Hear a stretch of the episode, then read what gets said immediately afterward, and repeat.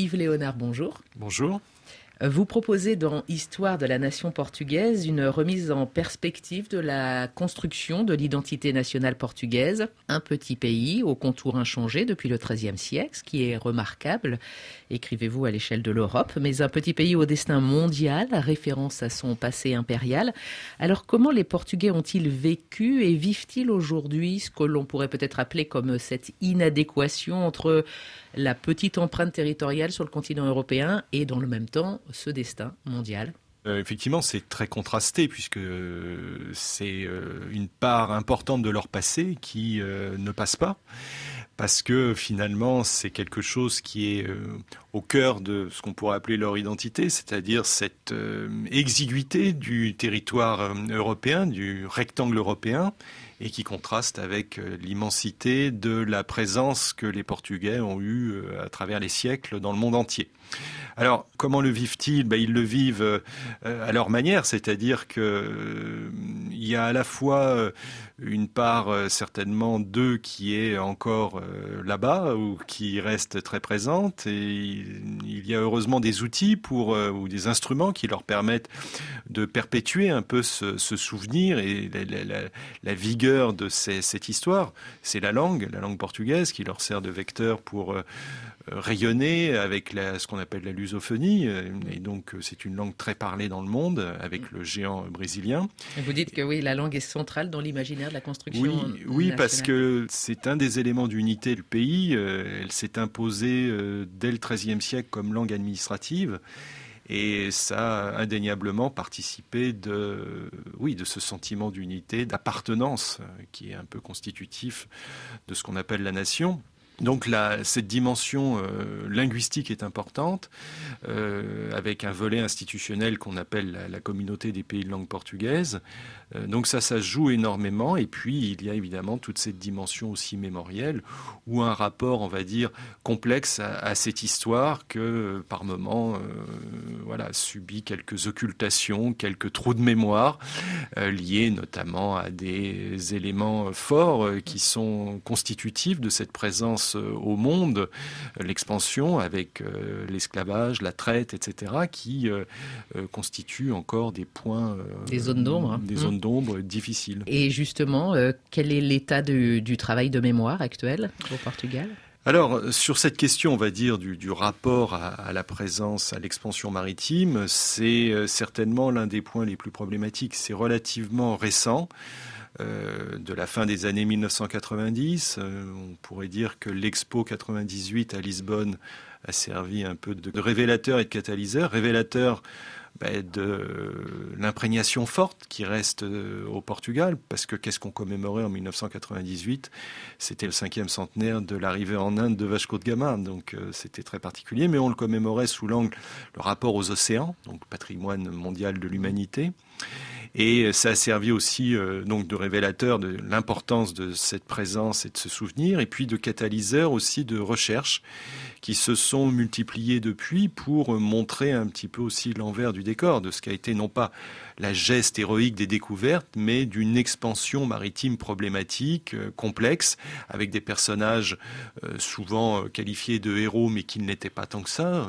par exemple, Vasco de Gama, dont un historien indien a révélé toutes les, les ambiguïtés, Sanjay Subramaniam, et ça a été publié peu de temps avant l'Expo 98. Donc il y a eu toute une progression, tout un développement d'une histoire savante, on va dire, autour de l'expansion maritime et de la réalité de cette colonisation portugaise qui était tout sauf suave, douce, comme beaucoup euh, de Portugais l'ont pensé et continuent de le penser encore aujourd'hui. Donc il y a une distorsion, comme c'est souvent le cas, entre l'histoire savante et puis un récit national qui, lui, évidemment, fait la part belle à, des moments emblématiques, des moments forts, et pour passer sous silence ou minorer euh, le rôle de tel ou tel ou d'événements importants ou de nature traumatique. Et vous citez aussi un philosophe portugais qui disait donc référence à ce passé glorieux, notre raison d'être est d'avoir été. C'est intéressant comme réflexion. Oui, alors Eduardo Lorenzo nous a beaucoup, m'a beaucoup inspiré et c'est une source de, réflexion sans fin. Effectivement, cette phrase est d'une grande profondeur parce que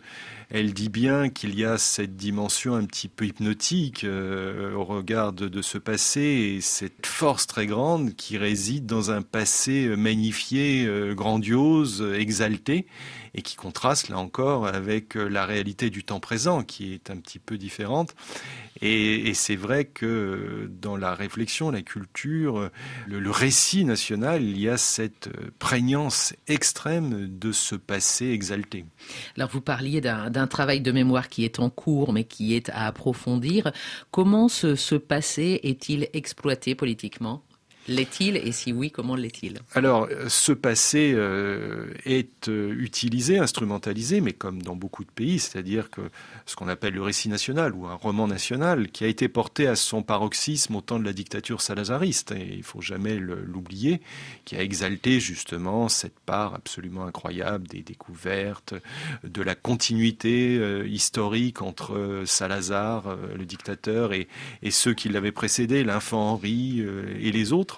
Faisant débuter l'idée de la nation à sous Salazar, c'est ce que vous écrivez oui, dès le Moyen Âge Oui, ouais. alors ça, c'est effectivement, euh, pour lui, c'était les huit siècles d'histoire nationale, c'est-à-dire que la nation était née en 1140, à peu près au moment de la fondation du royaume du Portugal. Mais c'est confondre ce qu'est un État, euh, un royaume en l'occurrence, et euh, une autre réalité qui est la nation. Mais bon, dans la, la dynamique, si l'on peut dire, qui était née au 19e siècle, Salazar a porté à son paroxysme, il y avait une forme de cohérence d'exalter cette continuité historique de la nation, de, de, l'histoire nationale.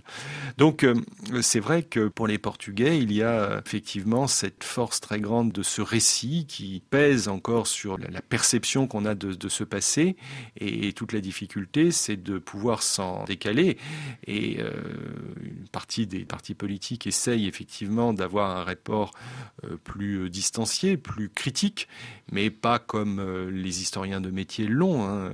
Moi, j'aime beaucoup la, la, la phrase euh, empruntée à René Char hein, sur l'humilité questionneuse qui doit être celle de, à la fois des historiens et finalement de tout citoyen. Mais c'est pas le lot commun et certainement pas de toute la classe politique.